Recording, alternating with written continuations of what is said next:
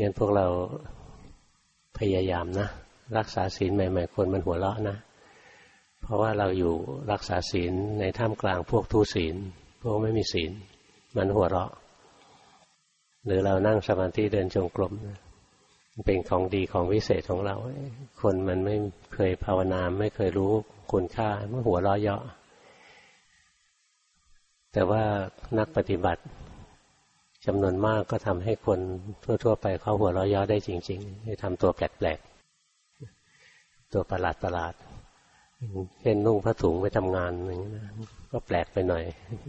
สังคมมันเปลี่ยนไปแล้ว หรือภาวนาผิดแล้วบ้า ก็มีเยอะนะภาวนาเพี้ยนเพียนไม่รู้หลักทำทรงเดชไปส่วนใหญ่ไปบังคับกดข่มจิตทั้งนั้นเลย หรือไม่ก็สะกดจิตตัวเองไปเรื่อย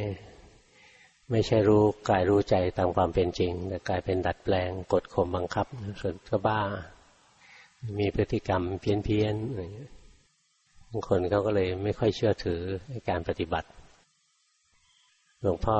ตอนเป็นโยมนะหลวงพ่อพอนางหลวงพ่อเรื่อยๆจนคนเขาสงสัย ว่าทำไมเราดูผ่องใสมากทำไมเราดูมีความสุขมาก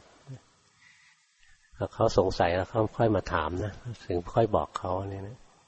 สุดท้ายไม่ค่อยมีใครกล้าหัวเราะหรอกว่าเพี้ยน